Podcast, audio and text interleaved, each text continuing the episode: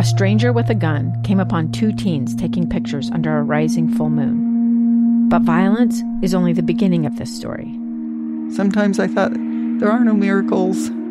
Yeah, there are, and this is a big one. I'm Amy Donaldson, and I've spent my career talking about how lives are undone by violence. The Letter is a podcast about how lives are remade. Follow The Letter at the letter podcast dot com or wherever you get your podcasts. Welcome back to Live Mike. I'm Lee Lonsbury. Episode forty-six today. I want to talk to you about the Air Force for a moment. My grandpa, he was in the Air Force, uh, served an entire career, retired from the Air Force. He, during the Vietnam years, he worked on uh, the S R seventy-one. Yeah, that's that big, giant, super fast, holds all kinds of records, flying at super high speeds, uh, super high altitudes. The, the pilots are, pilot might not even be the right term for this aircraft. The, the folks that fly the S R seventy-one, they're pretty much astronauts. And my grandpa worked on their plane during uh, the Vietnam War. I'm very, very proud uh, of him and the work that he did there. Uh, one of those S R seventy-ones is up at the museum at Hill Air Force Base. In fact, a number of years ago, I had, I graduated from Brigham Young University, and on the occasion of my graduation, my grandparents flew out here. And it would have been the first visit on the part of my grandpa to the museum up there to see the S R seventy-one. And what happened was, as he and I were making our plans to go up and visit the museum, he said, you know, I think I have a, I think a friend of mine lives uh, near here, like in Sunset or something. Someone he hadn't seen since the Vietnam War, since they were working side by side on the S R seventy-one. Well, he called up this friend. Turns out he was right, lived just down the street. And so underneath the S R seventy-one up at the Hill Air Force Base Museum, my grandfather had a conversation with a man, a fellow airman, retired, with whom he had worked and served during the Vietnam years on the S R seventy-one. Now get this, there were so few S R seventy-one examples made. And the team that specialized on the different jobs, the different skills required to maintain these aircraft, that my grandfather and this man with whom he was speaking under the S R seventy-one, they were specifically familiar with the example above them.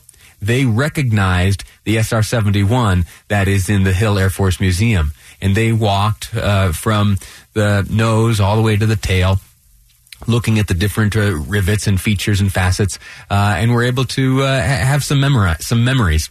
And it was a fascinating, beautiful thing uh, for me to observe. Now, the reason I tell you that story is really just to segue into this next topic I'm about to share with you, and it has to do with Hill Air Force Base and the incredible work that is done up there. I know that Hill Air Force Base is important. You and I both know that. We understand that it has a tremendous impact on the economy here in the state. But when we say tremendous, we have no idea of the dollar figure. And it wasn't until an article I read just yesterday by Deseret News reporter Jason Lee, a great, a great reporter. Uh, he put together this look into the economic impact of Hill Air Force Base. Let me share with you the number, and then I want to break down the different values it brings to the table. The number. This is the, the largest military installation here in the state, the largest single site employer here in the state. It is responsible for generating three point seven billion dollars of economic impact here in the state of Utah. That's according to twenty nineteen figures, uh, an economic impact statement. And that report is uh, based on the data there at Hill Air Force Base, which includes twenty-seven thousand six hundred fifty total personnel. There are over five thousand seven hundred members of the military there, five thousand two hundred military dependents, and sixteen thousand civilians. sixteen thousand individuals make up the civilian workforce up there at Hill Air Force Base. The payroll, every one of them a Utahn. The payroll for those folks, one point four three billion dollars with yearly expenditures of eight hundred eleven million dollars. There is absolutely fascinating uh, things coming out of Utah's Hill Air Force Base. And don't take my word for it. Let me uh, play for you some remarks by uh, President Obama, who in April of twenty fifteen was here and had these words to say. It is wonderful to be in the beautiful state of Utah. And I want to thank uh, General Buehler and Colonel Jolly and everyone here at Hill Air Force Base, one of the, the most outstanding facilities that we have. He knew it, and President Trump knows it.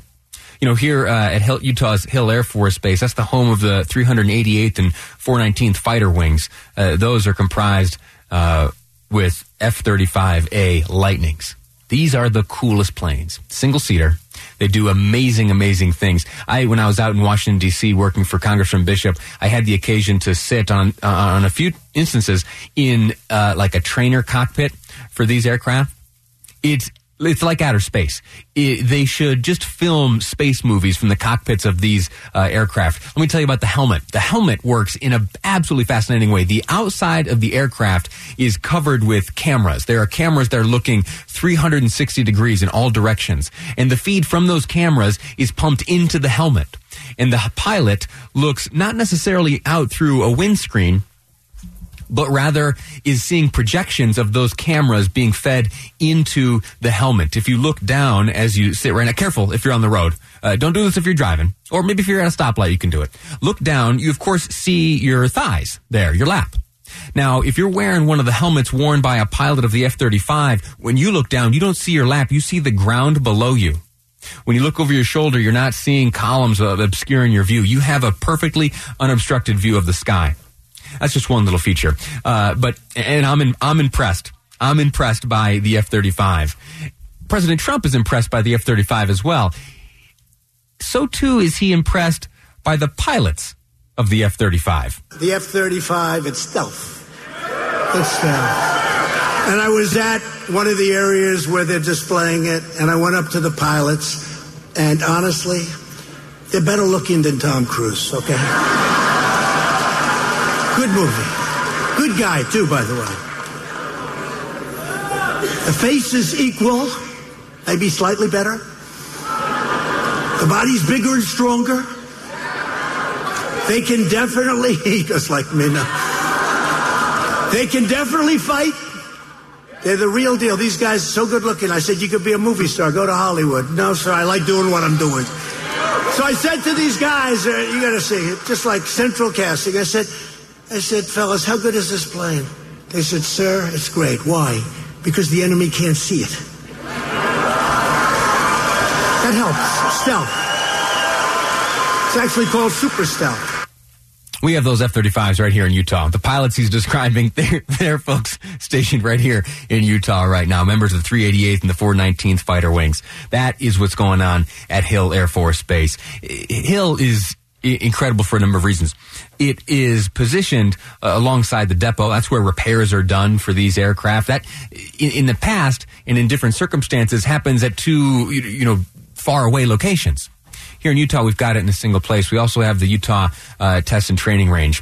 To have all of those features here in one area makes Utah uh, ideal location for a base of Hill's size. Now, an interesting circumstance is developing. Uh, with the departure of Congressman Bishop from Congress, that leaves Utah unrepresented on an Armed Service Committee. That's an interesting position considering we have uh, an Air Force base of this size and importance with uh, an economic impact on the state of three point seven billion dollars. Whoever replaces Congressman Bishop uh, needs to remember the value of this uh, Air Force base and needs to be ready to protect and defend it. Next up, we're going to talk about... oh, this is funny. In the next segment, you've been hearing this story throughout the evening. You know, these these restaurants that got all those poor markings from the health department? It turns out I eat at all the restaurants at the bottom of the list. I'll tell you about it next up here on Live Mike. I'm Lee Lonsbury, and this is K S L News Radio. It's the story of an American held in a dark Venezuelan prison. Then all of a sudden, they all kind of lined up. They pointed their guns at me. And this is the point where I thought, I'm going to die today. I'm Becky Bruce. I spent a year working on Hope in Darkness, which now has more than two million downloads. Find it on K S L podcast dot com or wherever you listen to podcasts.